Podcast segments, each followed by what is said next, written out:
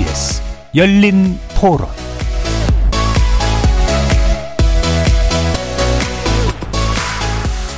안녕하십니까. KBS 열린 토론 정준희입니다. 네, 저 35, 7년차 수용평가 일하고 있습니다. 가장 염두에 두는 거 워라벨입니다. 아무래도 평생 일해야 되니까 계속 바쁘게만 살 수는 없어서 저는 지금 이제 2년 차에 26살입니다. 워라벨보다는 제 역량을 조금 더 키울 수 있는 것을 좀 선호를 해서 소위 MG 이렇게 얘기하면은 무조건 칼퇴하고 딱 맞춰서 이제 근무를 하고 해야 된다라고는 하는데 저는 그러진 않은 것 같습니다. 네. 그냥 일을 하는 것 같아요. 별 생각 없이. 그냥 일을 하고 출근하고 하는 거죠. 금전적으로 안정적인 돈이 없으면 안 되더라고요. 각박한 현실이에요. 저는 이 직장에 계속 있을 것 같아요. 사실 이 업에 계속 있으려면 평판도 좀 중요하니까 조용한 퇴사, 메뚜기 뭐 이런 거는 별로 좋아하지 않는 타입인데요. 근데 저희 이사님이 조용한 퇴사를 하셨거든요. 근데 일을 안 하시더라고요. 근데 저는 약간 멀리 보는 성격이라 그게 과연 나한테 이득이 될까 싶기는 해요. 회식 그- 그닥 뭐 딱히 반대는 안 하는데 MZ들 MZ들 이러면서 저희를 폄하하는 게 저희도 그러면 그럴 바에는 안 마주치는 게 현명하지 않을까. 저희도 나름 장점이 많은데 깔끔하고 선을 지키고 그런 면을 좀 보셨으면 좋겠지만 그러지 않는 것 같더라고요. 거리에서 만나본 시민들의 목소리 어떻게 들으셨습니까? 오늘 KBS 열린 토론은 공영방송 50년 특별기획 어디에나 있고 어디에도 없는 그들 MG 그 두 번째 시간 청년층의 직장과 노동에 대한 이야기를 준비했습니다. 지난주 우리는 90년대 전후에 출생한 밀레니얼 세대와 그 후속 세대인 Z세대를 함께 묶은 이른바 MG세대의 실체와 특징에 대해서 논의해 봤는데요. 오늘부터는 이들이 살아가는 세상과 가치관 그리고 그 변화에 대해서 얘기해 보려고 합니다. 최근 정치권이나 기업이 자주 입에 올리는 이른바 MZ세대는 40, 50대 이상의 기성세대와는 다른 정치, 경제, 사회, 문화적 가치관을 가지고 있고 정책을 이끌어내는 힘 또한 큰 세대로 간주되고 있죠. 그렇다면 이들이 경험한 직장과 노동의 세계는 과연 어떤 모습일까요?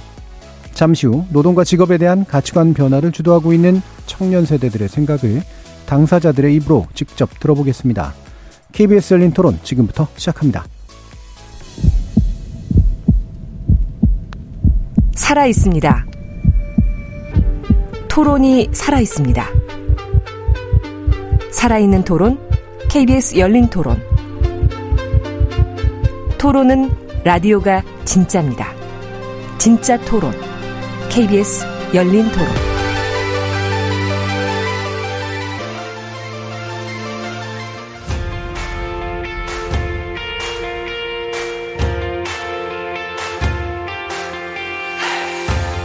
KBS 열린 토론.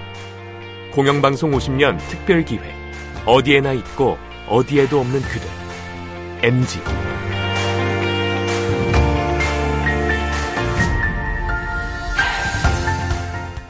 오늘 토론 함께 해주실 네 분 소개해 드리겠습니다. 강태경 전국대학원생 노조 전 수석부위원장 나오셨습니다. 예, 안녕하십니까. 강태영입니다. 인류 노무사 사무소 유, 류현아 노무사 자리하셨습니다. 네, 안녕하세요. 류현아 노무사입니다. 송시영 새로고침 노동자위원회 부의장 자리해 주셨습니다. 네, 안녕하세요. 송시영입니다. 이채은 한국 비정규 노동센터 상임 활동가 나오셨습니다. 네, 안녕하세요. 이채은입니다. KBS 열린 토론 문자로 참여하실 분은 샵 9730으로 의견 남겨 주십시오.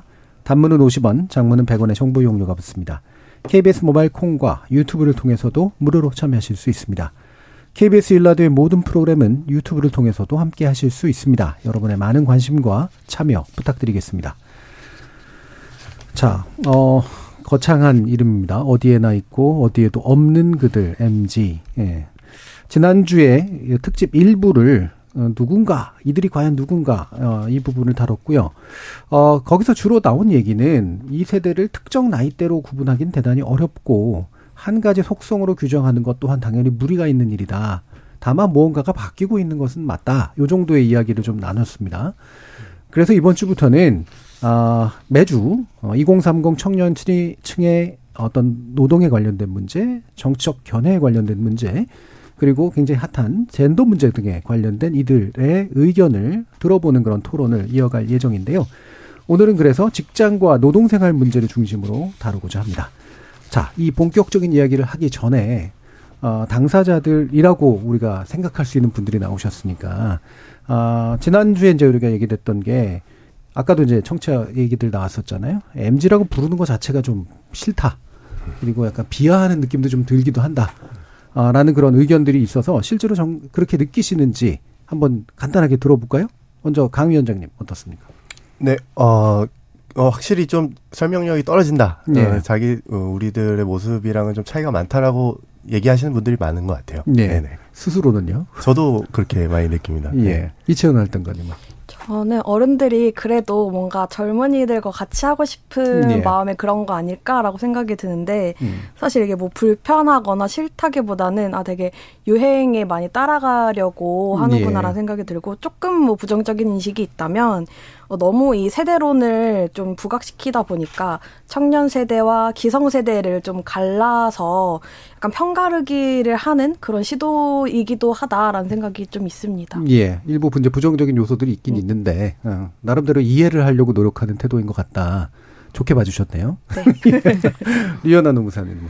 어, 저는 그 MZ 하면 떠오르는 이미지에서 예. 분명히 긍정적인 면도 있었는데 부정적인 측, 측면이 특히 부각이 되면서 조금 거부감이 생기게 된 것 같아요. 예, 예. 네, 원래는 좀 진취적이고 음. 좀 어, 주도적으로 성취를 해나가는 장점도 있는 반면에 좀 자율성을 추구하고 권리의식이 음. 높다. 이런 좀 부정적인 측면이 있었는데 후자 쪽만 이게 부각이 되다 보니까 예. 마치 좀, 좀 사회성이 좀 결여돼 보이고 책임감이 없어 보이고 이런 모습들만 비춰지는 것 같아서 예. 그게 그것 때문에 좀 MZ 세대, MZ 세대라는 얘기를 듣는 게 좀 불편해진 것 같아요. 예, 초기에는 어느 정도 긍정적인 이름으로 느껴졌는데 부정적인 면을 강조하기엔 이름처럼 느껴지다 보니 좀 이제 아, 거부감 같은 것들이 좀 있으신 것 같은데 뭐 긍정적이든 부정적이든 이게 속성일 수도 있고 아닐 수도 있잖아요. 그런 긍정적이거나 부정적으로 불려지는 속성이 어느 정도 있다고 보시나요? 그렇지 않습니까? 그쵸. 저거 좀 부정적으로 불려지는 속성이 있는 것 같아요. 최근에는. 예, 예. 네, 예. 이미지가 좀 부각이 된 것 같고. 음. 그리고 사실 사람들이 다 너무나도 다른 음. 모습을 보이잖아요. 근데 그런 모습이 잘 없는 인간상인데. 예. 마치 MZ세들은 다 이럴 것이야. 음. 라는 편견을 가지고 저희를 바라보는 것 같아서 음. 같은 말을 해도, 어, MZ세대라 그런가? 이렇게 음. 생각을 네. 하실까봐 음. 좀 걱정이 됩니다. 예. 통칭해서 부를 때 나올 수 있는 이제 단순한 위험들 이런 것도 좀 우려하시는 것 같고요. 송 부 의장님은 어떠세요? 아, 저는 뭐 사실 뭐 세대 간 이제 가치는 당연히 다를 수밖에 없다고 생각해요. 그리고 사실 저희가 이제 시대적 뭐 다른 상황을 살고 왔기도 했고 근데 저는 뭐 이런 거 저런 거보다 그냥 MG라고 뭔가 구분 짓는 것 그리고 또 구분 짓고 명명 짓는 것이 저는 좀 별로라고 생각을 해요. 그 이유는 네. 뭐 정치적인 이유로 이제 갈라치기 하는 그런 분들도 있고 그래서 그런 걸 수도 있는데 음. 그러니까 뭐 예를 그리고 그렇게 또 명명 이- 뭔가 하나의 뭐 아이콘처럼 명명이 되는 게 별로 안 예. 좋게 보고 있거든요. 또 뭐 좀 어색하기도 하고 뭐 음. 예를 들어 예전에 뭐 그 뭐 압구정 오렌지족이라고 하나요? 뭐 예. 압구정 오렌지족이라는 그런 말이 있었는데 예. 저는 그 진짜 압구정 오렌지족이라고 하셨던 그분들도 어 실제로 자기가 압구정 오렌지라고 오렌지족이라고 이야기를 들어도 본인들 되게 어색하고 이상하지 않나 예. 저는 그렇게 좀 뭔가 구분짓고 맹명짓는 게 조금 네, 좀 예. 부정적으로 그 부분에 대해서는 부정적으로 생각합니다. 예, 오렌지족 얘기는 한 25년 이상, 한 30년 가까이 된 얘기인데.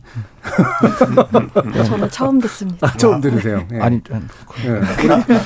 한, 이렇게 90, 한 90년대 중반쯤, 예, 불려지던 X세대와 함께 나왔던 얘기인데, 어, 참고로 그 오렌지족을 흉내내는 사람들이 낑깡족이라고 불렸습니다.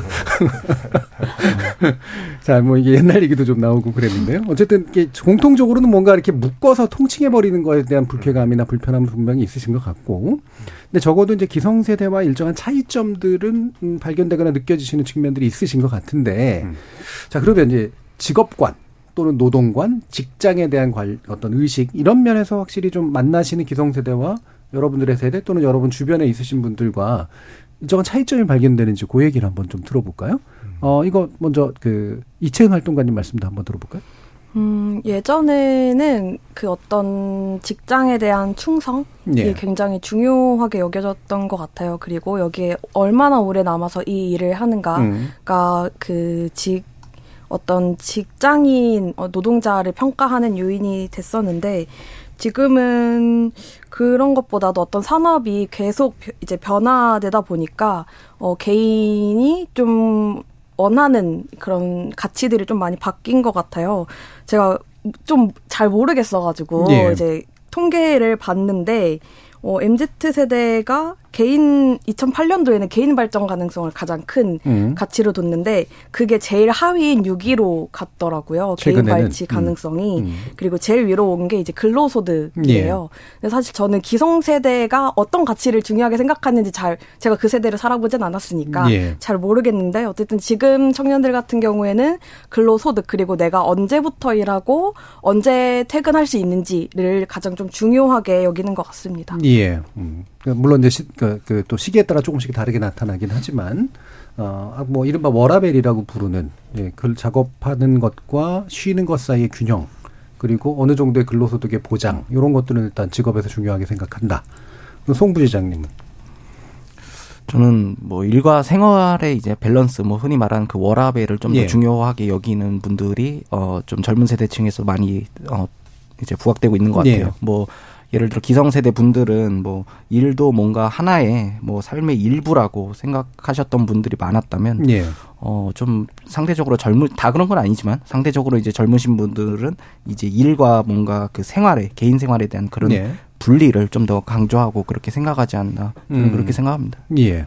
아까 이제 이천 활동가께서 인용해 주신 통계치 저희가 구체적인 내용을 좀 밝힐 필요가 있어서 지금 내용이 좀 나오는데요. 직업 선택 기준 관련 조사였고요. 산업연구원이 수행해낸 건데 대졸자의 직업 이동 경로 조사라고 하는 방법론을 활용해서 2008년부터 2019년까지 12년간 누적 10만 4,511명 대학 졸업자들 대상으로 조사한 내용이었는데요.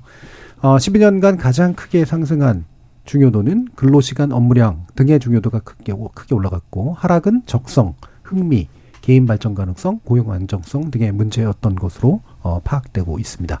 이게 이제 쭉쭉 이제 바뀌어 오고 있는 이제 그런 어, 요소를 이제 언급해 주셨는데 대체로 이런 것들이 좀 맞다고 보시는지도 한번 또 얘기 나누면 좋겠네요. 어, 노무사님 어떠세요? 어, 이제 제가 생각하기에는 음. 일단 기존에는 직업을 선택할 때 일단 생계 유지가 가장 중요했던 거는 맞는데 예. 최근에는 어, 일 그 자체의 흥미나 성취도 이 부분도 좀 고려 대상에서 좀 커진 것 같아요. 네.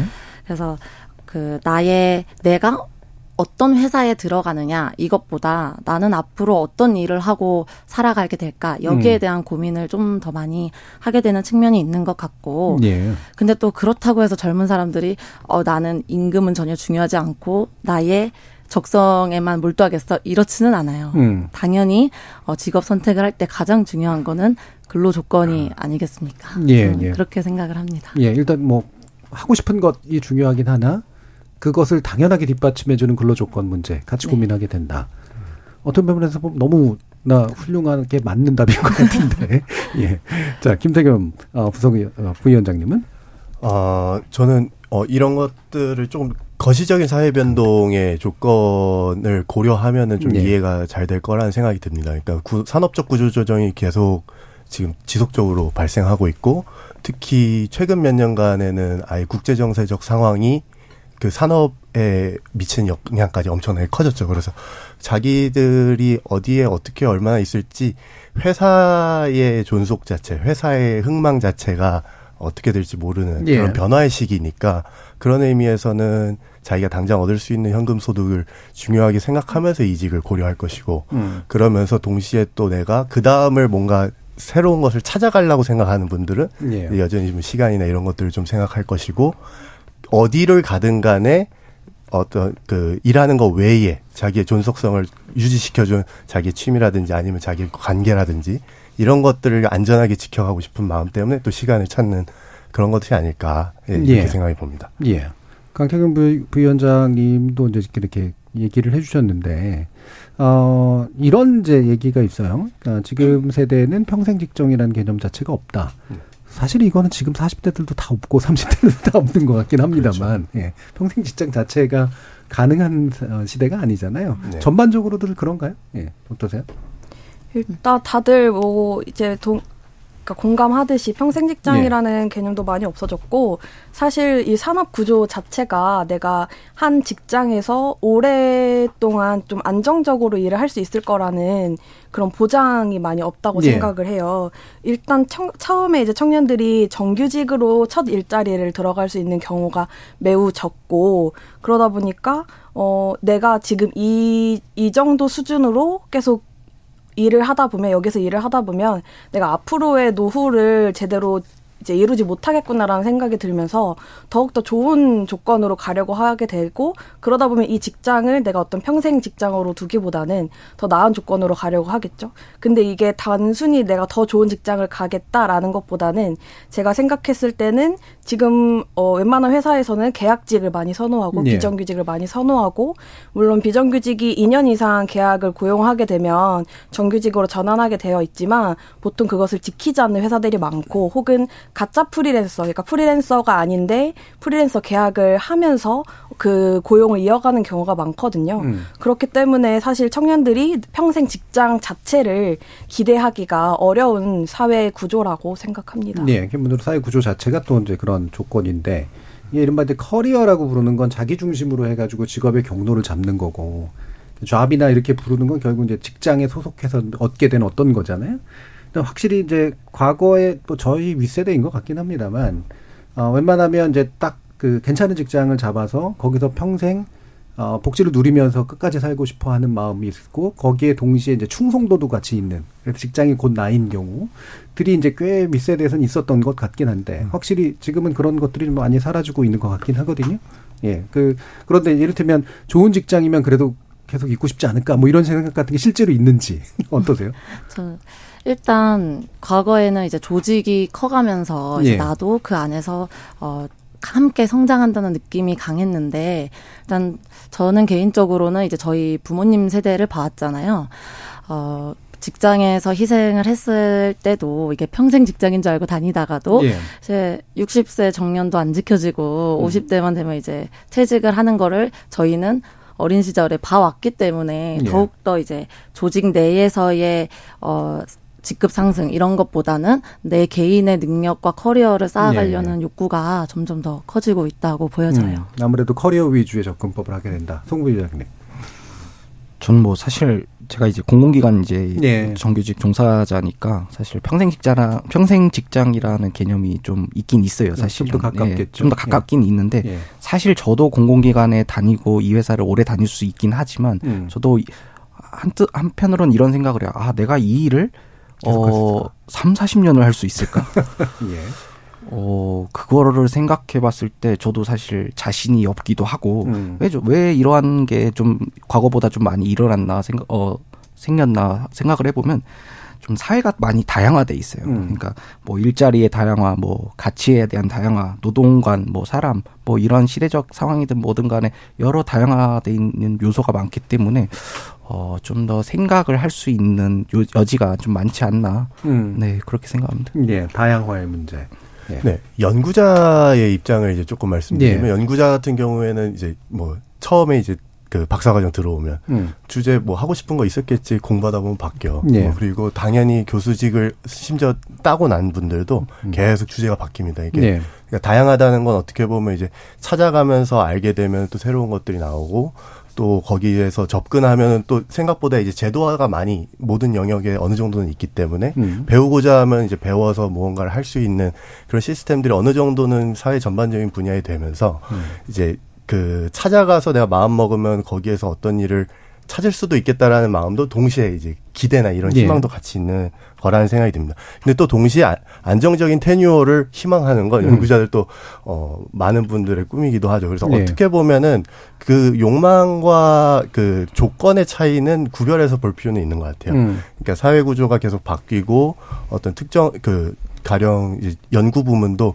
지금 정보통신 관련된 기술들, AI, 인공지능 이런 쪽들이 워낙 고도로 발전하고 빠르게 발전하면서 예. 이제 그런 것과 무관했던 영역들도 그 tool을 사용한 연구들이 발전하면서 이걸 배워야 되는 상황이 음. 됩니다. 그러니까 상황이 바뀌면서 이제 내가 쫓아가야 되는 것들이 있고 그 다음에 상황이 전반적으로 고르게 발전하면서 내가 다른 곳을 가보고 싶은 욕망도 동시에 있고 예. 이 두 가지가 이렇게 혼재되어 있는 거 아닐까라는 생각이 음. 듭니다. 그러면 강 부위원장님은 지금 연구자로서의 이제 커리어에 속해 있는 분이니까 이게 네. 이, 이 분야가 사실 되게 극단적이잖아요. 한편으로는 정말로 그래도 어디 내놔도 부끄럽 아, 부럽지 않은 철법통에 가까운 테뉴어 자리가 네. 있고 정반대로 엄청난 비정규직과 맞습니다. 불안정성이 동시에 있고 뭐 약간의 전문직 속성도 있으니까 자기가 그걸 선택하게 되는 면도 좀 있고요. 네. 그 주변에 있는 분들이 가지는 불안감 같은 것들은 좀 어떤가요? 어, 연구자들의 사회는 그래서 극단적 능력주의가 어쨌든 지배적인 사회이긴 합니다. 음. 그래서 실적이 굉장히 중요하고, 어, 과기계 같은 경우에는 이제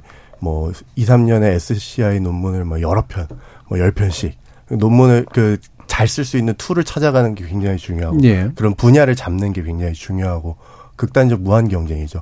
그리고 뭐 지금 게다가 한국이라는 곳은 어 미국이 미국처럼 해외 유학생들을 많이 받는 그런 학술계가 아니기 때문에 네. 어 학령 인구 감소와 대학의 전반적인 축소 그 상황에서 경쟁은 점점 점점 치열해지고 그 치열해지는 정도의 수준이 굉장히 고도화되고 있습니다. 그런 의미에서 지금 한국에서 학위 과정을 하는 연구자들 그리고 박사 과정들 막 받으신 분들은 어 그런 면에서 되게 더 자기의 진로를 열어놓고 생각해야 됩니다. 예, 예. 관련 분야에 꼭 대학이 아닌 이뭐 어느, 어느 기업의 연구소든 혹은 다른 연구소를 자기가 직접 차리든 그리고 과제를 수주해서 연구할 수 있는 어떤 자기 개인 회사를 차리든 그런 식으로 이제 굉장히 불안감과 동시에 뭐 기회들이 열리고 있는 그런 상황이라고 볼 수 있겠습니다. 예. 자, 이렇게 이제 또 말씀들을 들어보면, 어, 현재 이제 속해 있는 커리어나 직장의 성격에 따라서도 이제, 어, 약간씩의 성격들이 좀 다를 수밖에 없는 측면도 좀 있어서 이게 반드시 세대성만의 문제인가 또 생각해 보게 되는 면들이 있는데요. 어, 요 부분을 한번 옮겨가 보죠. 이건 유연한 노무사께 먼저 여쭙는 게 맞는 것 같아요. 직장 내 다양한 고민과 불만 을 이제 청년 세대들이 품고, 아, 그게 다양한 또 이제 각종 게- 그 미디어라든가 여러 가지 왜 밈이라든가 이런 거로 표출이 되잖아요. 그러니까 죄송합니다. 어, 예를 들면 뭐 잡코리아를 보고 있는 걸 알리지 말라라든가 뭐 이런 식의 것들부터 해서 구체적으로 어떤 고민들이 어떤 상황들을 만들어내고 있는지 어느 정도 좀 이렇게 파악되시고 있는 게 있- 네. 있으실 테니까요. 그 직장 내 괴롭힘 상담을 받다 보면 이제 젊은 분들이 얘기 많이 힘듦을 토로하시는 부분은 이미 고착화된 이제 조직 문화에 대해서 좀 부당하게 음. 다가오는 측면이 있는 것 같아요. 그래서 그 안에서 기성세대들은 아 왜 이거밖에 못하지라고 생각을 하고 예. 이제 이제 청년층 분들은 뭐 이렇게까지 해야 되는 거지? 음. 라는 생각을 하게 되면서 좀 갈등이 발생하고 있는 것 같아요. 뭐 예를 들어서 뭐 휴일이나 뭐 퇴근 후에 연락이 온다든지 아니면 불필요한 야간 근로를 눈치 뭐 눈치를 봐야 되니까 회사에 남아 있어야 된다든지 여기에 대한 거부감이 좀 더 큰 것 같아요. 음. 근데 그런 거를 보고 마치 아, 요즘 애들은 일하는 걸 싫어해. 예. 이렇게 생각하는 거는 좀 아닌 것 같아요. 일하는 걸 싫어하는 게 아니라 정당한 보상이 따르지 않는 추가적인 노동을 하고 싶지 않다. 음. 이렇게 받아들여야 된다고 봐요. 음. 보상이 뒤따라온다면 그리고 내가 노력하는 거를 알아주기만 한다면 누구보다도 열정적으로 역량을 발휘할 준비가 돼 있는 분들이라고 저는 예. 생각을 하거든요. 그래서 그런 부분 때문에 좀 많이 개선이 됐으면 좋겠고 음. 그래서 기성세대 분들도 저는 다를 거라고 생각하지 않아요. 휴일에 근로하고 불필요한 야간 근로를 하는 거를 좋아할 거라고 생각하지는 않아요. 단지 그냥 감내해 오셨던 거죠. 기성세대들은. 그래서 청년층들이 좀 조직 문화에 대해서 불만을 얘기할 때 아, MG가 또 저러네. 이렇게 생각하지 마시고, 예. 좀, 어, 뭐가 부당하다고 느끼는 걸까? 뭐가 좀 불만이 있는 걸까라고 좀 귀 기울여서 들여다 보셨으면 하는 바람이 있습니다. 예. 그 말씀 들으면 결국 부당노동 행위에 관련된 정당한 불만인 것 같은데 물론 이제 이럴 수는 있죠. 이제 직장 내 문화가 과거에 내가 하던 일의 방식과 이 친구들이 하려고 하는 일의 방식이 달라서 생기는 어떤 차이도 있을 테고요. 그다음에 이제 그래도 이제 예전 사람들은 이제 권위에 대해서는 약간은 수긍해 들어가는 게 있었는데 그 권위를 인정하지 않는 것 같은 약간의 다른 문화를 느낄 수도 있을 테고요. 방금 말씀하신 것 같은 이런 것들은 점점 점점 이제 노동이 합리화되는 과정인데 이 합리화되는 과정을 자기가 상직 상급 직급이다 보니까 하위 직급들이 지키려고 하는 게 꼴보기 싫은 경우도 있을 테고요. 되게 다양한 이제 형태일 것 같긴 그렇죠. 하거든요. 네. 예. 그러면 일단 여기까지 들었으니까 다른 세 분이 구체적으로 직장 내에서 불만들이 어떻게 제기되고 해소되는지를 한번 말씀을 들어보고 다시 노무사님께 한번 견해를 여쭤보도록 할게요. 먼저 송 부회장님. 사실 뭐 저는 이제 여러 불만은 정말 많죠. 근데 예. 이제 일적인 불만을 한번 제가 했을 때 이게 공공기관만의 문제는 아닐 거예요. 음. 아마 사기업에서도 있을 텐데 저는 좀 뭔가 효율성, 효율성, 실효성을 음. 좀 따지는 편이거든요. 왜 굳이 어, 한 번에서 끝낼 일을 예. 종이를 돌려가면서 예. 네다섯 번을 하고 음. 또뭐 예를 들어 상사가 뭐 끝날 때까지 뭐 기다려야 된다는 뭐 그런 예, 예, 예. 예의 같은 것도 음. 있잖아요.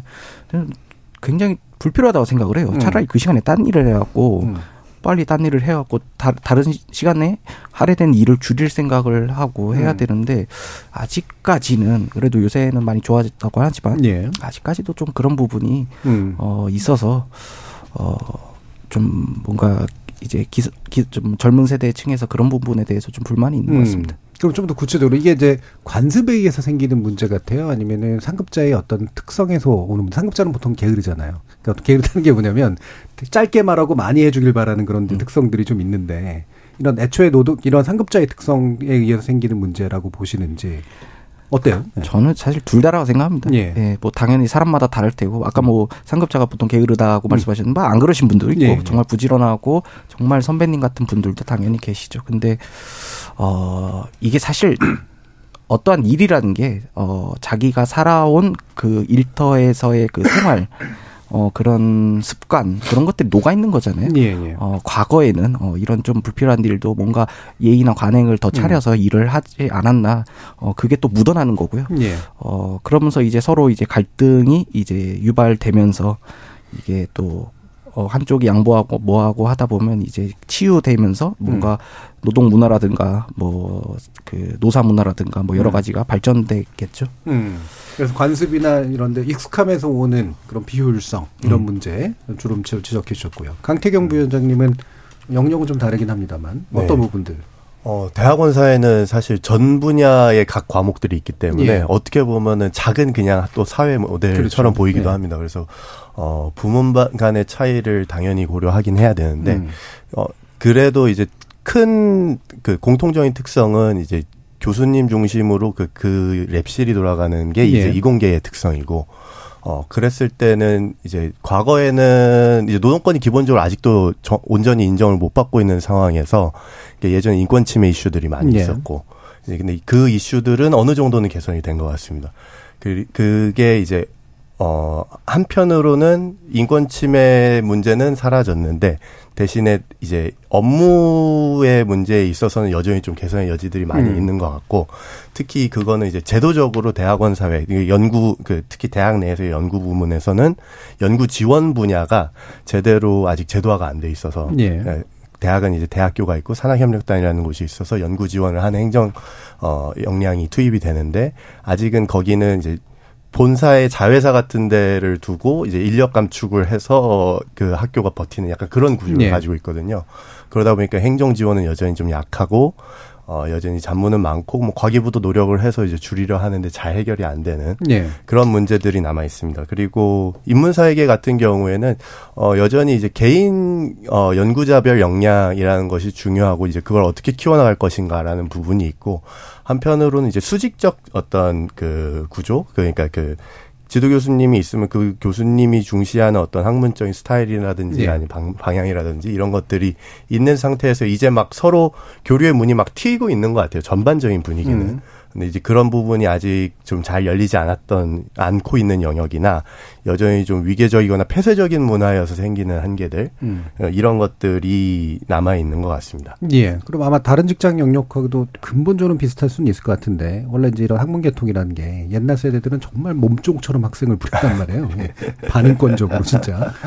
근데 이제 요즘은 확실히 이렇게 합리화는 많이 됐는데 아마 네. 요런 요소가 서 겹, 겹쳐 있을 것 같아요. 이게 일을 배우는 관계이기도 하고 일을 시키고 배우는 관계이기도 하고 동 시에 이제 선생 제자 관계니까 생기는 약간의 인간적 요소들이나 음, 학문적 그렇죠. 동반자 뭐 이런 식의 측면들도 있는 거잖아요. 네, 그래서 이 네, 부분은 또 지나치게 합리적으로만 따질 수 없는 요소들이 있어서 네. 이게 얽혀서 생기는 문제들도 좀 여전히 있을 것 같은데. 맞습니다. 그, 그러니까 그 문제들이 그래도 이제 합리화의 방향을 찾아가는 게 특히 이제 연구의 기여도를 따지는 것이 많이 네네. 발전하게 되는 겁니다. 음. 그래서 이제 그 지도 교수가 이 연구 전체를 관장해서 논문을 쓸 때는 이제 교신 저자의 역할로 들어가고 그 자기의 기여도에 따라서 이제 제1저자, 제2저자, 제3저자를 이렇게 그 배치하게 되는 그 평, 가하게 되는 음. 그런 과정이 합리화된다라든지 이런 방식으로 이제 나름의 업무를 효율화하고 기여를 그 제대로 평가해 주는 방식들을 계속 찾아가는 것 같습니다. 음.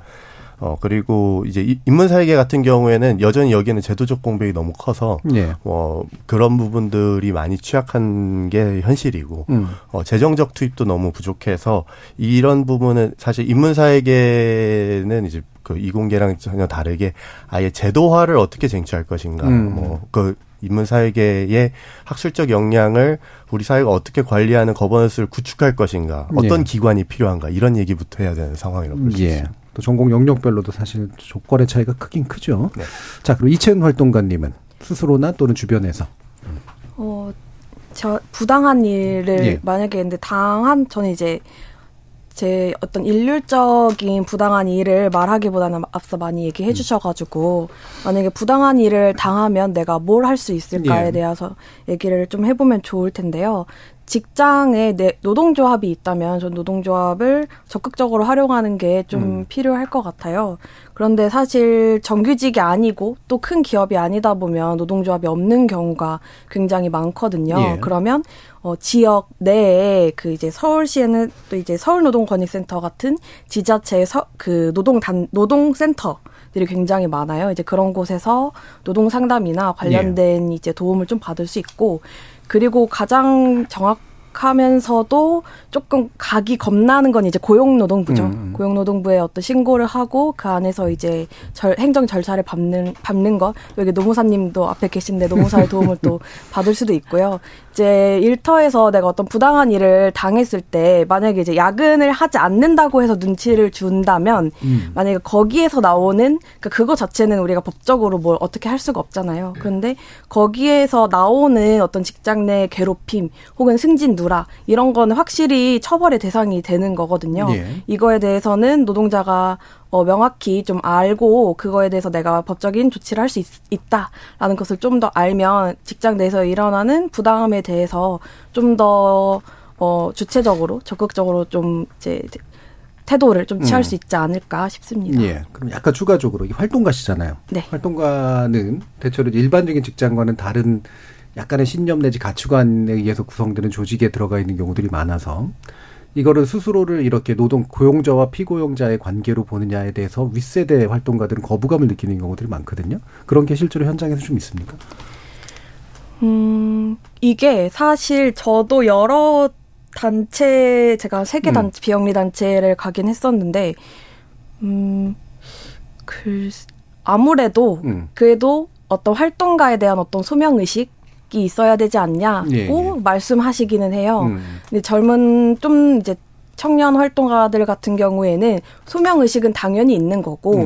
그 안에서 내가 일에 대한 어떤 보상은 정확히 주어져야 한다고 그 전 세대보다는 조금 더 그런 입장이 좀 예. 강한 것 같습니다. 예, 제가 이걸 여쭤본 게 어떤 시민단체에서 주말에 시위를 해야 되는데 주말에는 시위할 수 없다로 약간 논쟁이 벌어져가지고 예, 약간의 갈등이 있었던 케이스를 제가 좀 봤기 네, 때문에 이제 그런 경우에는 사실 일반 직장 같은 경우에도 토요일 날 일을 하게 될 수 있잖아요. 예. 왜냐하면 그 회사가 꼭 토요일에 일을 해야 되는 상황일 때는 그렇죠. 예. 일을 해야 되기 때문에 그거는 이제 그좀 원론적이긴 하지만 노사가 음. 좀 이제 합의를 잘 해서 원활한 합의를 통해서 예. 이제 뭐 어, 수당을 준다든지 아니면 나중에 1.5배에 해당하는 뭐 연차를 준다든지 음. 예, 예. 정도로 좀 그 할 수 있지 할 수 않을까 있다. 싶습니다. 음, 예, 그렇게 들어보시니까 어떠세요?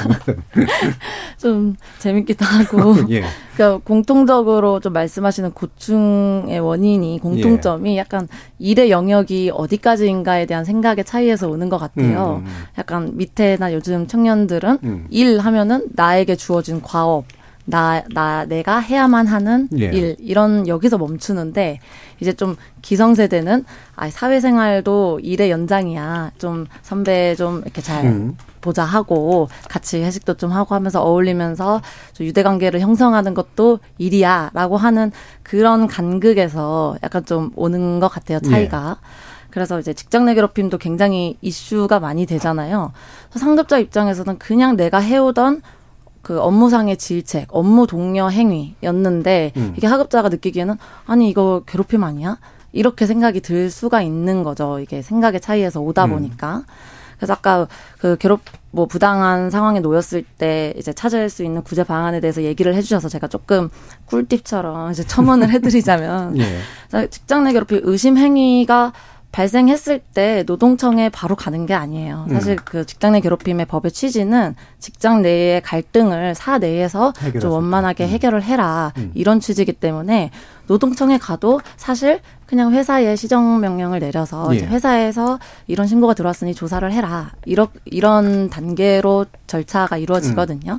그렇기 때문에 의심 행위가 있다면 정식으로 제 사업주나 이제 경영진에게 아 나 좀 직장 내 괴롭힘 당하는 것 같은데 이거 좀 고충을 처리를 해주세요라고 예. 일단 우선적으로 사내에 그 어, 민원을 제기하는 게 고충을 제기하는 게 맞고요. 그럼에도 불구하고 아무런 조치가 이루어지지 않았다라고 하면 거기에 대해서 이제 고용노동부로 예, 가는 예. 게 순서가 맞다고 단계적으로. 봅니다. 예. 네.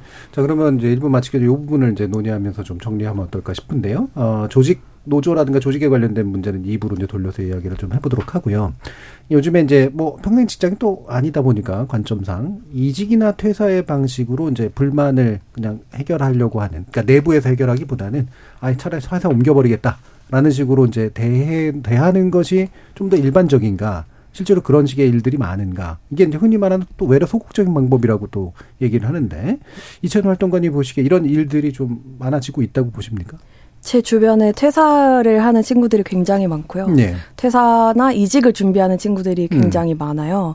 그리고 그 안에서도 저는 이게 좀 재밌는 게 퇴사를 하면 축하를 해줘요. 예. 그러니까 예전에는 이제 어른 뭐나 음. 퇴사한다고 하면은 어른들이 음. 야, 너는 멘탈이 그래서 어떻게 사회생활 하려고 네, 하냐라고 하지만 또래들끼리는 축하한다라는 말을 네. 하거든요. 그게 좀 다르지 않나 싶고요. 그래서 이직 준비도 많이 하고요. 그리고 그걸 위해서 이제 뭐 영어 공부도 하고 동, 동호회나 이런 걸 들어서 음. 그런 제 주변에서는 그런 일이 좀 비일비재합니다. 예. 그럼 이직 퇴사과 동시에 이직을 하는 케이스와 그냥 일단 퇴사만 해버리는 케이스 중에 후자 같은 경우도 좀 많이 있나요? 일, 그 그래도 바로 퇴사를 하지 못하더라고요. 네. 왜냐하면 그빚 대출을 원, 이제 이자를 갚아야 하고 예, 예. 내가 전달에 그어놓은 카드값. 이제 음. 카드값도 있다 예. 보니까 그리고 집에 그 먹여 살려야 할 나는 안 먹어도 예, 되는데 예. 먹여 살려야 할 이렇게 고양이와 강아지가 있거든요. 그 예. 그래서 마음 그 마음대로 마음껏 이제 자유롭게 퇴사를 하진 못하고 음. 나름대로 어떤 준비를 하고서 이직할 음. 어떤 좀 보장이 된 이후에 퇴사를 하는 것 같습니다. 예. 그러니까 뭐 이런 이제 사직서를 품에 넣고 다닌다. 요거는 아니네요. 그러니까 준비를 하고 나서 이제 품어 놓기는 하죠. 놓긴 합니까? 네, 네. 그럼 이제 실제로 직장에서 어떠세요, 송 부장, 부장님? 이런 이직과 퇴사 또는 조용한 퇴사 뭐 이런 다양한 그 저항의 양식들이 있는 것 같은데. 음, 사실 저희 저희는 이제 좀 공공기관이니까 예. 어, 좀 뭔가 그냥 자발적인 퇴사가 조금은 좀 덜한 편입니다. 덜한 사실. 예, 음. 덜한 편인데 이제 주변 친구들 봤을 때 음. 약간 이런 마인드가 있는 것 같아요. 이게 좀 표현이 적절할지 모르겠는데 음. 아, 그냥 꼬우면 나가 내가 나가야지 뭐 이런 이제 마인드가 있다 보니까 예. 어 이직이 조금 어 요, 요즘 이제 젊은 세대 어 보통 이제 좀 마, 어, 뭔가 더 스펙도 좋고 음. 뭔가 여러 다양한 경험도 하다 보니까 상대적으로 그냥 꼬우면 나 내가 가지 하면서 음. 이직을 많이 하는 경우도 많은 것 같고요. 음. 근데 또 그렇지 않은 경우도 당연히 있죠. 음. 뭐저 같은 사람은 뭐 뭐 꼬우면 내가 왜 나가야 되지라는 어, 생각이 예. 갖고 있기 태도가 때문에 좀 달라서. 네, 네. 조금 뭐 그러신 분들도 있고 다양하죠. 뭐. 예. 예. 이건 또 이쪽 영역은 또 이게 조금 성격이 좀 달라서요. 강태공 부장님. 어, 최근에 그 대학원생들한테 진학에서 제일 많은 걸 음. 고려하는 게 뭐냐 그랬을 때 지도 교수의 인성을 봅니다. 예, 예. 그 1위를 했었는데. 제일 중요합니다. 네. 그게 왜 그런지가 이제 그, 그, 그 판이 그렇다는 거고. 그, 네. 그래서 저는 이게 한 번 정해지면 쉽게 바꾸기가 어렵고 그럼요. 아예 예. 기- 경로를 포기해야 하는 경우들이 음. 많고 이제 물론 유- 최근에는 그래도 이제 지도 교수 변경이나 이런 것들이 많이 좀 제도화가 돼서 조금 더 이제 가능하지만 저는 그래서 그렇게 뭐 연구 직종은 이직이나 퇴사 이런 방식보다도 회피나 정보 공유 예. 이런 쪽에서 음. 그런 어떤 물 밑에서의 바삐 움직이는 음. 그런 걱정들이 반영되는 그런 행동들이 보인다고 생각해요. 그래서 예. 어, 느 어떤 분을 피해야 뭐, 인, 뭐 인격적으로 모욕당하지 않을 것인가, 뭐 어떤 분을 피해야 내가 조금 더 학업 시간을 자영받고 내가 하고 싶은 걸 할 수 있을 것인가, 뭐 이런 예. 것들에 대한 정보 공유나 어 혹은 궁금증 그런 것들을 아예 이제 실제로 요구해요. 그러니까 음. 요 해외 학, 학교에서도 많이 이제 도입됐고 최근에 이제 한국에서 도입한 학교들이 있는데 어떤 그러니까 각 지도 교수님별로 지도 제자들이 몇 년 만에 졸업했는지 이런 예, 거를 예, 예. 통계적으로 공개하도록 요구한다든지 이런 것들이 이제 그 뭐 이직이나 퇴사처럼 사회에서 보이는 모습이 비슷하지만 좀 다른 형태로 예. 연구판에서 보이는 것 같습니다. 예. 예전엔 한- 나 학회장 해야 된다고, 너 박사 졸업하면 안 된다고 했던 선생님들도 계셔서. 예. 근데 일단 보면은 이제 조용한 퇴사까지는 아니긴 하지만, 사실 경로를 교체하는 건 굉장히 어려운 일이니까. 일단 아예 처음부터 좀, 아, 그런 조건에 안 만나기 위해서 이제 정보 공유하는 그런 활동들. 뭐, 그 뭐, 무슨 사이트 같은 것도 좀 있던데. 네, 저희 예. 그 뭐, 저희 노조가 만들었을 즈음에 예. 김박사넷이라는 그렇죠. 곳이 만들어졌었고, 예. 예. 네 그런 이제 그 나름 이제 익명적 어, 음. 어떤 안전성을 보장하면서 이런 것들을 했는데 그 또 그러면 항상 도둑과 경찰 놀이처럼 예. 그런 게 만들어지면 또 이제 안 좋은 지도 교수님은 이제 못 쓰게 만들고 예, 예. 댓글 못 달게 만들고 뭐 이런 이런 이제 그, 그런 이슈들은 있었던 것 같아요. 근데 어쨌든 예. 전반적으로 정보 공유라는 것이 이제 많이 돌게 되면서 또 전반적으로 좀 더 개선하고 뭐 음. 그렇게 나아가고 있는 경로에 놓여 있는 것 같긴 합니다. 예. 일반적으로 이제 그 학부생들이 하는 대나무 숲이나 네, 블라라고 부르는 거나 에브리타임이나 이런 거하고는 다르게 그 방금 말씀하신 그 사이트는 지도교수에게 직격탄이 가기 때문에 음, 예, 음, 사실은 그 당당, 당사자들은 굉장히 또 긴장합니다. 네. 예. 자, 어떠세요? 노무사님 이렇게 지금 퇴사, 이직, 그다음에 조용한 퇴사라는 네. 다양한 저항의 형식, 형식들이 있는 거잖아요. 예. 제가 이렇게 말씀이 나온 것들이 다 좀 소극적인 형태인 것 같아요. 예. 그 예를 들어서 부당한 상황에 처하지 않기 위해서 미리 정보를 공유해서 피한다거나 예. 뭔가 상황에 닥치게 됐을 때는 이직이나 퇴사를 어, 고려한다거나 이거는 다 좀 소극적인 방향인 거고 음. 어, 유일하게 이제 송시영 부의장님만 왜 내가 나가 네. 내가 부당한데 이게 약간 좀 적극적인 예, 예. 저항 방법인 것 같은데 음. 저는 제 생각은 좀 두 가지 원인이 있는 것 같아요. 첫, 번, 첫 번째는 이제 아까 활동가님이 말씀해 주셨던 것처럼 이직에 대한 거부감이 좀 사라져서 예. 어, 어떻게 보면 이직이 내 커리어에 더 발전이 될 수도 있는 거니까 그냥 이직을 할래라는 게 있고 또 두 번째는 어 그냥 개선될 여지가 없으니 음. 포기한다 내가. 음. 그러니까 내가 이 조직 내에서 이미 고착화된 이 조직 문화에서 나 하나 목소리를 낸다고 뭔가 다 뭐가 예. 달라질까라면서 이제 퇴사를 하게 되는 경향이 두 가지가 있는 것 같아요. 음. 그래서 이제 조직 내에서 좀 인력 이탈을 막을, 막으려면 부당한 상황에 대해서 좀 목소리를 낼 수 있는 창구를 만들어서 좀 적극적으로 이 상황을 개선해 나아갈 수 있는 제도를 마련하는 방향으로 예. 그 나아가야 된다고 보고 그 과정에서는 이제 노조의 역할이라든지 활동가분들의 역할 이 굉장히 중요하다고 생각이 예. 듭니다. 그러면 노무사님께서는 노무사들끼리는 어떻게 하십니까? 여기는 어깨가 작기 때문에 회피하기가 어렵나 보네요. 아닙니다. 근데 그래도 예. 굉장히 자유롭게 예, 예. 근무를 하고 있 기는 하다고 저는 생각을 해요. 알겠습니다. 예, 적당히 걸러 듣겠습니다. 자, 일부를 통해서 어, 약간의 서로 다른 영역들을 가지고 있는 2030 세대가 현재 직장을 어떤 눈으로 바라보고 있고 불만을 어떤 식으로 좀 해결하거나 해소하고 있는지를 좀 들어봤는데요. 청취자 여러분들이 보내신 문자 어, 들어보고 이 이어지는 2부에서 어, 조직화의 방법에 대한 이야기도 나눠보도록 하겠습니다. 정의진 문자 캐스터. 네, 지금까지 여러분이 보내주신 문자들 소개합니다. 이승재님, MZ세대란 기성 세대가 아래 세대를 통칭하는 이름이라고 생각합니다. 2030 세대 스스로가 본인들을 어떻게 규정하고 정의하는지가 더 중요하겠죠. 김진희님, 굳이 세대를 구분할 필요도 없고 다르다고 해서 나쁘다거나 틀린 건 아니라고 생각합니다. 시대가 다른 때 태어나고 자란 사람들이라 생활 생각과 생활 방식이 다를 뿐 아닐까요? 서로 존중하고 이해하는 열린 자세가 필요한 때입니다. 7606님. 싫은 일을 눈치 보면서 계속하기보다는 자기 인생을 주도적으로 사는 태도 중요하지 않을까요? MZ세대에게 배울 점이라고 생각합니다. 김정우님. MZ세대가 한두 명도 아니고 어떻게 일반화할 수 있겠습니까?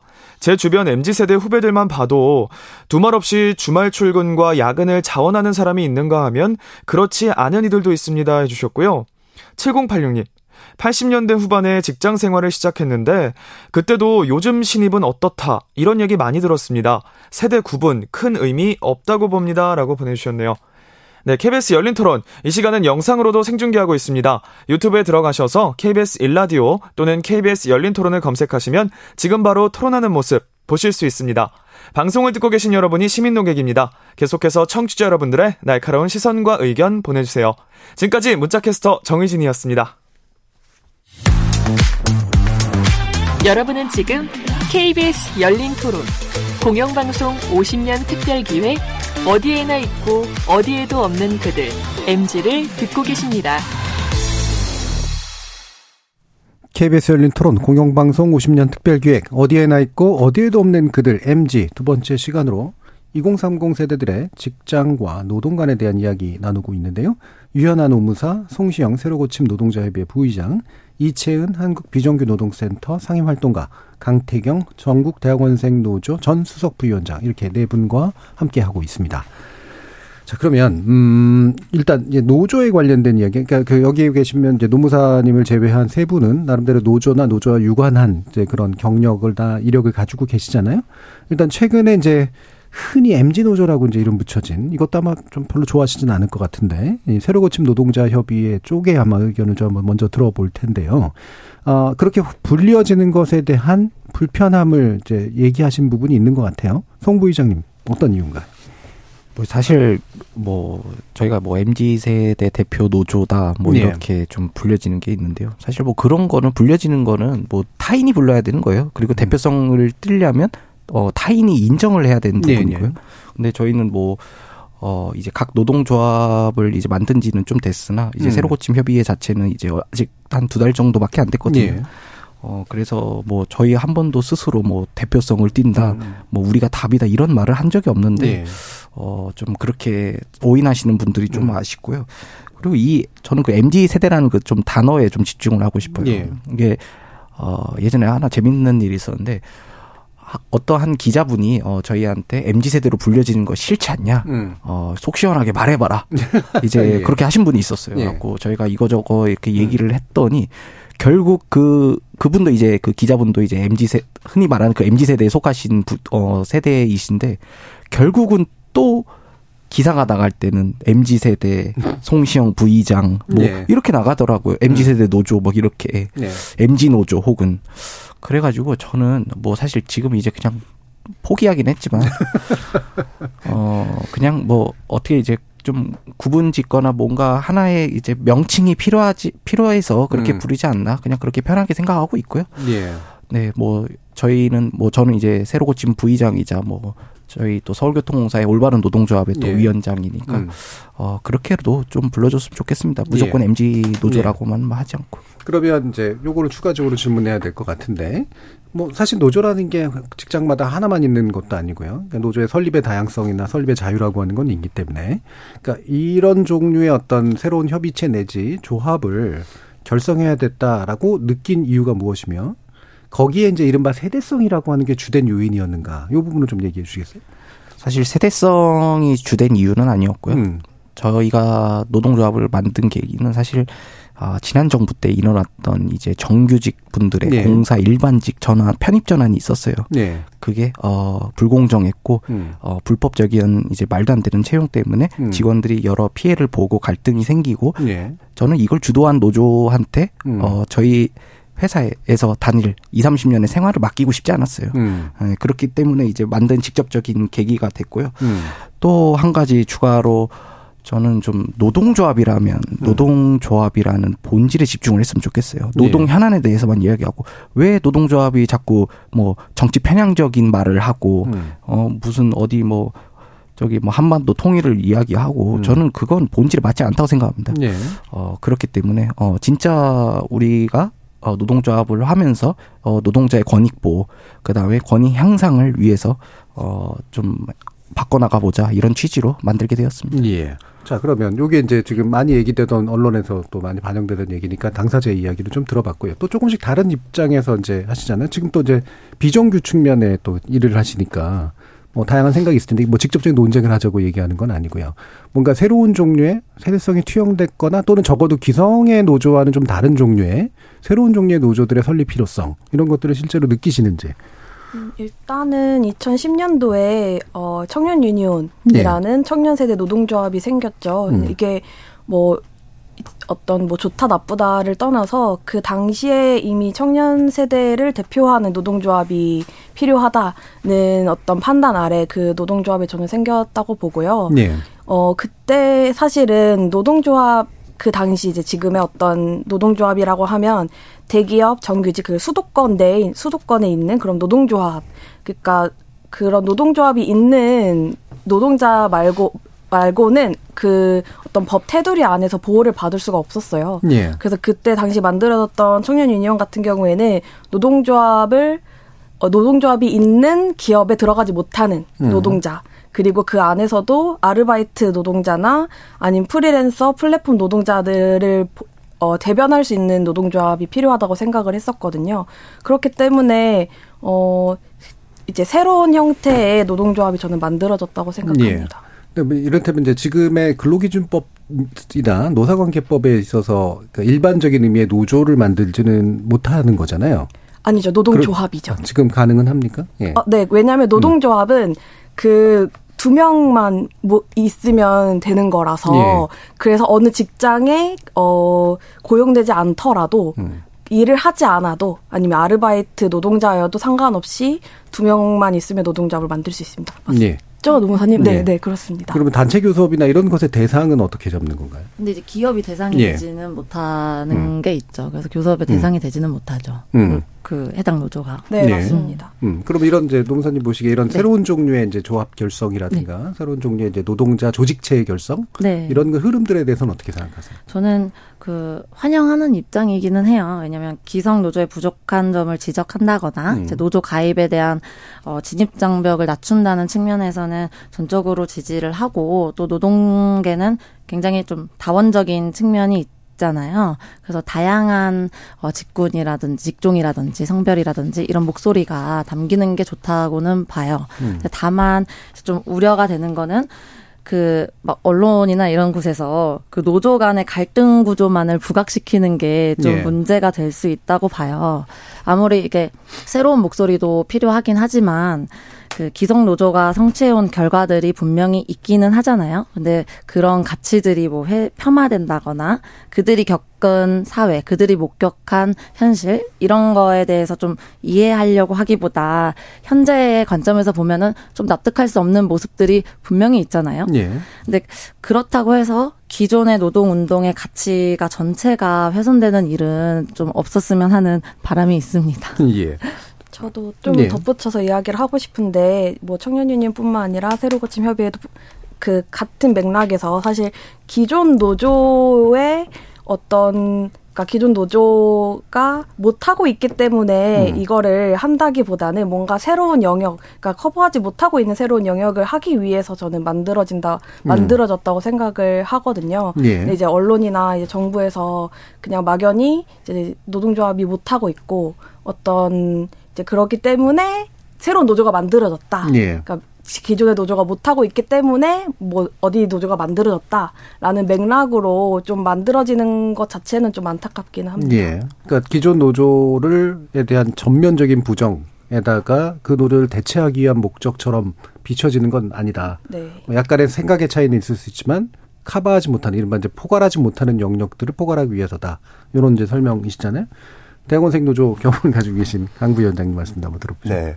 어, 우선은 이제 차이에서 출발할 수는 있을 것 같아요. 네. 그러니까, 어, 가령 대학원생 노조가 왜 만들어졌냐라고 생각을 해보면 90년대 중후반부터 이제 본격적으로 정부에서 연구 과제를 어, 돈을 투입해서 음. 대학교에서 연구를 하게 되는 미션을 이제 주게 됩니다. 뭐 BK21 같은 것이 이제 대표적이죠.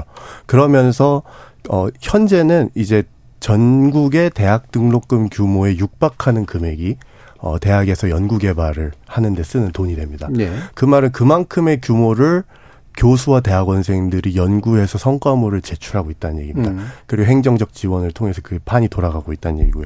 그럼 사실 이거는 한 20년간의 변화 동안 새로운 산업이 생겼는데 어, 기존의 운동에 어, 노동 운동을 했었던 프레임 내에서 이것이 어떤 산업의 변화라고 보기보다는 허- 혹은 산업의 등장이라고 예. 보지 못하고 대학의 기업화라든가 음. 어, 혹은 대학의 시장화 정도로만 생각을 했었던 거죠. 음. 그러면 이제 여기를 어떻게 새롭게 접근하고 여기서 새로운 노동이 무엇이 발생하고 있는가를 못 봤었던 거를 이제 그 현장에 있었던 우리들이 이거를 발굴해내서 이걸 의제화하고 여기서의 사람을 조직해서 그 새롭게 노동 조합과 노동운동의 어떤 프레임을 추가 더 더해 나가자. 음. 라는 취지로 저희들은 만들고 이제 가입을 하는 예. 그런 형태를 취했습니다. 그래서 그런 부분은 차이일 수는 있습니다. 음.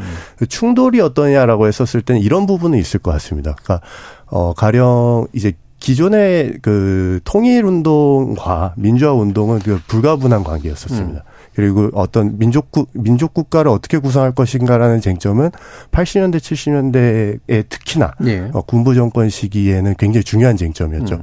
그래서 그것을 이제 통일과 민주화가 거의 그러니까 하나처럼 갔었던 생각들이 있었고 그것이 이제 마지막 완성되는 게 통일이라고 봤었던 관점도 여전히 남아 있고 이제 노동조합 내에서 뭐 자주파 이런 식으로 이제 예, 불리게 예. 됩니다. 과거 민주노조 네. 그런 것들과는 이제 노선 차이들이 있을 수 있습니다. 근데 저는 어 분명하게 얘기하고 싶은 거는 어떻게 보면 근데 정치적인 새로운 프레임이 추가돼야 되고 새로운 얘기들이 더해져야 되는 거지 정치가 배제된다 이거는 상당히 어려운 겁니다. 예. 왜냐하면 어 가령 미국 미국이 지금 바이든 대통령은 어 미국의 다양한 노총들하고의 연계가 자기 정치적 지지 세력의 핵심입니다. 그리고 미국의 정치 세력들은 항상 큰 노총들과의 어그 그 연대와 혹은 그 쟁점을 예. 통해서 자기 세력을 구축합니다. 노동조합이 그 정도 사이즈의 활동들을 할 수 있기 때문에 노동조합에 가입하고 음. 노동조합에 돈을 내면서 사회를 바꾸는 겁니다. 예, 특히 예. 지금 어 대학원생 노조 같은 경우에 저희는 정치를 안 할 수가 없습니다. 음. 왜냐하면 저희들은 아예 노동자성이 인정이 안 되고 있어요. 예. 그러니까 아까 전에 말한 몇 조의 돈이 대학에 투입되고 있는데도 그거 연구 개발하는 사람들은 노동자가 음. 아닙니다. 그러니까 이 사람들을 이제 어떻게 노동자로 인정받게 할 것인가 이거는 제도의 문제뿐만이 아니라 제도의 합리화의 문제를 넘어서서 지금 교육부, 과기부, 고용노동부 3자가 함께 함부로 건들지 못하는 신산업 분야를 어떻게 새롭게 명명하고 제도를 구축할 것인가 이건 예. 굉장히 정치, 정치적 쟁점이에요. 예. 심지어 문재인 정부에서는 어, 국가연구과제 수행하는 대학원생들, 학생연구원들을 사대보험, 아, 그러니까 그 근로계약 체결하고 사대보험 보장하는 것을 공약으로 냈었지만 예. 음. 실패했었습니다. 예. 이 사회관계를 돌파해서 어, 그 문제를 해결하려면 이건 정치적 역량이 있어야만 가능한 거죠. 네네. 이게 제도의 합리화만으로 되는 게 아닙니다. 그래서 예. 그런 의미에서 저는 어, 어 그러니까 다양한 그러니까 다양화됐고 새로운 문제가 생겼기 때문에 어, 새롭게 노동조합 조직해서 새로운 정치적 의제를 발굴해야 된다. 음. 그런 면에서 차이나 어, 거기서 쟁점들은 존재합니다. 예. 그러니까 지금 두 가지 얘기가 이제 동시에 좀 들어가 있는데 어쨌든 대학원생 노조는 이제 대학원생 학생회와는 다르게 예. 저 교육으로 포괄되는 게 아니라 새로운 산업, 새로운 R&D 종류의 이제 산업이라고 보고 그래서 노동 관계 속에서 파악해야 된다. 그리고 그걸 얻어내기 위한 정치적 투쟁 과정들이 필요했다. 자, 그래서 이제 이 부분이 이제 직접적으로 부딪힐 건지 아니면 약간의 다른 견해 차이 정도에 불과할지 사실 이게 노동조합 이론을 지금 얘기하는 것처럼 돼버리긴 했습니다만 이른바 경제투쟁만 할 것이냐 정치투쟁까지 같이 할 것이냐 사실 이 부분이잖아요. 근데 지금 이제 아, 송 부회장은 어, 기존에 왜 이렇게 쓸데없이 통일이나 막 이런 굉장히 정치적 발언들을 왜 하는 게 노조의 것이 됐어야 되느냐. 이 부분에서 좀 기본적으로 좀 부딪히니까요. 얘기를 좀 더 들어보죠. 아니, 저는 뭐 사실 그렇게 생각해요. 정치적 세상이 정치적이지 않은 건 하나도 예. 없어요. 다 정치적인 겁니다. 여기서 라디오를 하고 있는 저희도 다 정치적인 거고 예. 모든 게 다 정치적인 거예요. 음. 하지만 저는 어 노동조합은 일단 노동 현안이 1등이 돼야 된다고 생각합니다. 예. 지금 예를 들어 제가 뭐 지금 어, 언급하기 좀 그렇긴 한데 약간 예를 들어 뭐 지금 거리에서 민주노총이 뭐 과거든 언제든 음. 지금 여러 가지 시위를 하고 있죠. 근데 진짜 민- 어, 노동조합에 대해 잘 모르거나 음. 어, 관계되지 않은 분들이 지금 저분들이 시위를 왜 하는지 아, 아시나요? 대부분 잘 몰라요. 그냥 또 뭐 뭔가 좀 뭔가 정치 투쟁하겠지, 정치 투쟁, 투쟁을 하겠지 예. 이렇게 생각하시는 분들이 많아요. 사실은 뭐 어떠한 근로자의 요구를 하는지 모르는지 어 하는지 모르는 경우가 많거든요. 네. 그렇게 되면 이제 시위 저는 시, 이렇게 됐을 때 시위의 목적이 음. 어, 없어진다고 생각을 합니다. 예. 어 그렇게 갖고 시위의 목적이 없어지면 그건 불필요한 시위가 돼 버리는 거예요. 예. 뭔가 시위라는 거는 어 뭔가 이제 자 보신 어 단체 그 행동권을 이용을 해가지고 본인들에 대한 불합리함 예. 이런 부분들을 어 이제 뭐 대중이건 뭐 이렇게 알려가지고 뭔가 어 고쳐지고 하는 거를 원하고 알리는 게 목적인데 지금 어, 어, 민주노총 같은 경우는 이제 노동조합의 어, 그 노동 현안을 알리는데도 불구하고 다른 사람 어, 그, 그 길거리에 이제 가 다니는 사람들은 그냥 정치투쟁이라고 생각을 하시는 분들이 많다는 거예요. 예. 그러니까 그게 맞고 틀리고를 떠나서 저는 노동 현안이 가장 첫 번째야 돼야 된다고 생각을 하는 거고 예. 그리고 사실 노동조합이 어, 노동 관련해서 이야기를 해야지 무슨 뭐뭐 한미연합 훈련 반대하고 뭐 음. 저기 뭐 국가보안법 폐지하고 그게 저는 노동조합이 해야 될 일이라고 저는 생각하지 않아요. 예. 그 부분에서 뭐 굉장히 근본적으로 다른 견해가 있을 수 있고요. 근데 제가 한 가지 추가적으로 여쭙고 싶은 건 스스로 노조 활동을 해보니까 잘 이해되던가요? 어떤 게 잘? 그러니까 스스로 하는 이슈 파이팅이 정치 투쟁으로 오해되거나 다른 식으로 오해되지 않고 순수하게 하고자 하는 목적으로 잘 이해되던가요? 아, 그 순수하게 이해가 저는 사실 된다고는 생각을 하지만 예. 어, 저도 이제 노동조합이고 뭐로 여- 여러 이제 대외 활동을 하다 보니까 분명히 정치적으로 보시는 분들이 많아요. 예. 정치적으로 보시는 바- 보시는 분들이 많은데 저는 그 보시는 분들의 또 한번 잘 생각해 보셨으면 좋겠는데 제가 했던 말들 저희가 했던 행동들이 노동과 전혀 관련 없는지 있는지 그거 먼저 생각을 해 주셨으면 좋겠고 어 그럼에도 불구하고 그냥 정치적으로 보신다면 뭐 그건 어떻게 제가 말릴 수가는 없죠. 예, 알겠습니다. 자, 그럼 이 부분에 대해서 짧게만 좀 더 들어봤으면 좋겠어요. 이채널 활동가는 어떠세요? 음, 저는 어떤 조직이 어떤 활동을 하는 것에 대해서 음. 누가 해서 해야 해서는 안 된다. 오, 할- 해야 한다라고 음. 말할 수는 없을 것 같아요. 그게 뭐 선거법이나 정치자금법에 이제 어뭐 뭐 이제 안 되는 거는 제외하고라도 아까 음. 제외했 제외하고 사실 그거에 대해서는 법적인 처벌을 받게 되죠. 근데 조직이 그 제가 알기로는 처음에 민주노총이 생겼을 때 가장 크게 세웠던 어떤 기조 중에 하나가 평등과 연대라고 예. 알고 있어요. 그러면 그 노조 노동조합뿐만 아니라 그거에 포괄되는 어떤 시민사회 단체가 하, 시민사회단체가 활동을 하는 이유는 조금 더 나은 세상, 조금 더 우리가 사람답게 사는 인간다운 삶을 살기 위해서 활동하는 거라고 저는 생각을 예, 하거든요. 예. 그럼 그 안에서 우리가 활동할 수 있는 목소리를 낼 수 있는 거는 그게 정치적인 현안이든 노동적 노동 현안이든 그거 외에서 역할을 노동조합으로서 해야 될 역할일 음. 수도 있다고 생각을 합니다. 예. 네. 뭐 더 높은 가치관을 이제 주장하는 것은 노조의 중요한 일 중에 하나다라고 보시는 거고요. 예, 노무사님 의견 한번 들어볼까요? 어, 일단 저는 그, 그 지적하는 문제에 대해서는 그 공감을 하는 부분이 많아요. 예. 그 노조 활동을 하지 않는 사람들의 입장에서 보면은 저게 뭐 하는 거지? 라고 이렇게 보여지는 게 있잖아요. 네. 근데 그거를 이제 그분, 그 기성세대는 그렇게 해온 거예요. 음. 그래서 그게 익숙한 방법이라고 생각하고 있는 거고. 그래서 저는 거기에 대해서 개선을 해야 된다라고는 생각을 해요. 음. 근데 그게 단순히 이제 대립구조를 만들어서 이렇게 하니까 우리는 이렇게 할 거야. 이렇게 하기보다는 좀 시간이 좀 걸리더라도 설득을 하고, 아, 이렇게 말씀을 하시면은 요즘 사람들은 잘 안 들어요. 음. 이렇게 좀 설득을 하는 과정을 통해서 서로 이제 그 개선해 나가야 되지 않나. 예. 살아온 시대와 시, 그 내가 실제로 목도한 어, 그 현실들이 달랐기 때문에 좀 뭔가 되게 차이가 있다고 보여진다고 하거든요. 근데 이제 대화를 하다 보면은 결국에는 언젠가는 궁극적으로 같은 말을 하고 있다. 예. 라는 순간이 올 거라고 생각을 해요. 그래서 예. 이게 대립구도로 가는 거를 조금 주의하고 음. 좀그 안에서 좀 자정작용을 하는 방향으로 예. 좀 개선을 방향으로 나아가야 되는 게 맞지 않나라는 예. 생각을 합니다. 유연한 노무사님의 평화주의자신 것 같아요. 또 갈등을 조절하는 역할을 또 하시다 보니까 또 나오는 태도도 있으신 것 같고요. 아마 더 하고 싶은 말씀들이 있으실 텐데 이제 마무리 발언 단계이기 때문에 한 1분 정도씩 자유롭게 아, 사실은 우리가 노동 또 다뤄야 되긴 합니다만 주로 노조 문제를 얘기하기로 했으니까 한 1분 정도씩 들어보도록 하죠. 먼저 강 부위원장님부터 주실까요? 네, 그, 어, 저희가 토론 자료에서도 이제 뭐 조직률 이런 것들도 얘기 나왔었는데, 뭐 북유럽의 노동조합들이 엄청 높은 조직률로 유명하죠. 예. 네, 그 노동조합들 대부분 노총이, 어, 3인당하고 예. 아주 정치적인 강력한 연계를 가지고 수십 년 동안 정권을 유지하면서 노동조합에 대한 지원을 키워서 노동조합을 키운 것이긴 합니다. 그러니까 어떤 정치적 전략을 취할 것인가에 대해서 당연히 이견은 있고 젊은 세대는 사실 기성세대랑 많이 입장이 다릅니다. 예. 어, 그렇지만 그렇다 그래서 정치라는 도구를 노동조합이 가져가야 되느냐라는 지점에서 저는 적극적으로 그걸 옹호하고 싶은 마음이 있고, 그러니까 대학원생 노조 같은 경우에는 이 부분이 돌파가 안 되기 때문에 어, 그나마 산업재, 그러니까 산재보험을 적용시키는 싸움도 어, 세계 부처를 겨우겨우 설득하고 음. 거기에 필요한 어떤 정치적 역량을 최대한 없는 걸 있는 걸 다 동원해가지고 이제 그걸 겨우 돌파했었던 겁니다. 그러니까 지금은 특히나 산업 변동 그리고 국제적 정세에 따른 어, 산업 재배치가 발생하고 있는 구조고, 예. 그게 어떤, 어, 특히 어떤 민간의 영역이거나 유동성이 높은 영역, 그리고 지식정보 산업 같은 예. 또 기술 변화에 따른 변화도, 어, 제도의 변화에 따라서, 어, 산업장, 사업장의 혹은 산업의 어, 영향력이 달라지는 곳은 어떤 정치라는 것에 대한 안테나를 예민하게 두고 오히려 이걸 적극적으로 어떻게 전유할 것인가. 예. 그리고 그것의 쟁점을 더 다각화하고 예리하고 정교하게 만들 것인가.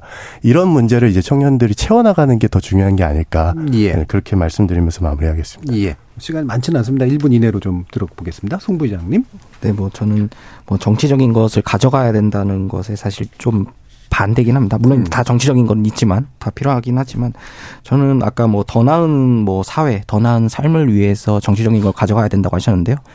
저는 그러면 어 일단은 노동조합은 노동조합 본질에 맞게 행동을 하고 어 다른 단체도 있어요. 음. 그거는 국민들이 뭐 여러 시민 단체를 만들 수도 있고 기타 조직 어 기타 사회적인 조직을 어, 조직할 수도 있는 그에 맞는 조직을 만들어라. 네, 저는 그 본질에 집중한 그 조직을 음. 하는 게 전 맞다고 생각해요. 그리고 그런 부분들이 노동에서는 노동조합, 어, 예를 들어 뭐 사회적인 부분에서 어떤 사회 연대나 뭐 그런 기타 예. 조직 그런 분들이 어우러져서 어, 더 나은 삶, 더 나은 사회를 만드는 거지. 그 노동조합이 본질을 잃어버린 뒤에 어, 모든 거를 더, 더 나은 삶을 위해서 정치적인 걸 다 가져가야 된다. 저는 그거는 좀 아니라고 생각을 하, 합니다. 예, 이채널 활동가님. 음, 제가, 그러니까 그렇다고 해서 그 기존의 노동 노동조합들이 하고 있는 메시지가 뭐 잘하고 있다 예. 이렇게 평가한 건 아니에요. 뭐 거기에서는 좀 오해가 음. 있을 것 같아서 그런데 이제 좀 한계가 있다면 지금 이제 비정규직 노동자가 897만 명이에요. 거기에 있어서는 어느 정도 노조가 역할을 해야 될 것 같고요. 그 제가 마지막으로 좀 할, 하고 싶은 이야기는 사실 오늘 이야기가 음. 이제 노동조합 그리고 MZ, MZ 세대였잖아요.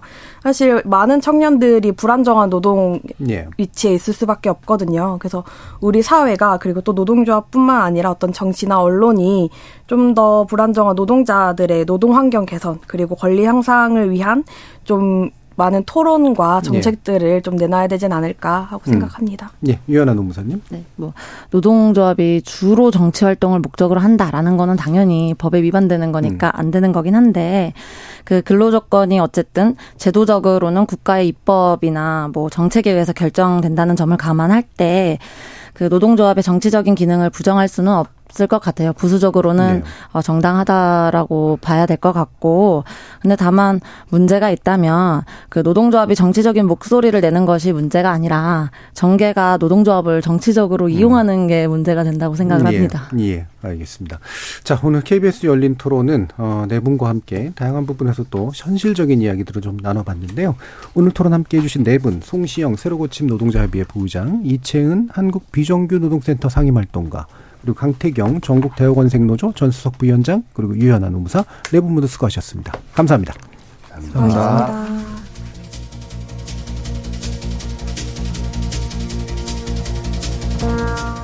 노동의 주체가 세대적으로 바뀌고 그 세대가 과거 노동 주체와는 매우 다른 사고와 태도를 갖게 된 것이냐 아니면 애초부터 노동과 직장의 성격이 바뀐 것이냐 이런 질문이 선행되거나 최소한 병행돼야 할 것 같은데요. 어떤 속성을 공유하는 집단이 만약에 등장했다면 그건 이를 촉진했던 어떤 특수한 조건이 있었다는 의미이기 때문이죠. 참여해주신 시민 농객 여러분 감사합니다. 지금까지 KBS 열린 토론 정준이었습니다.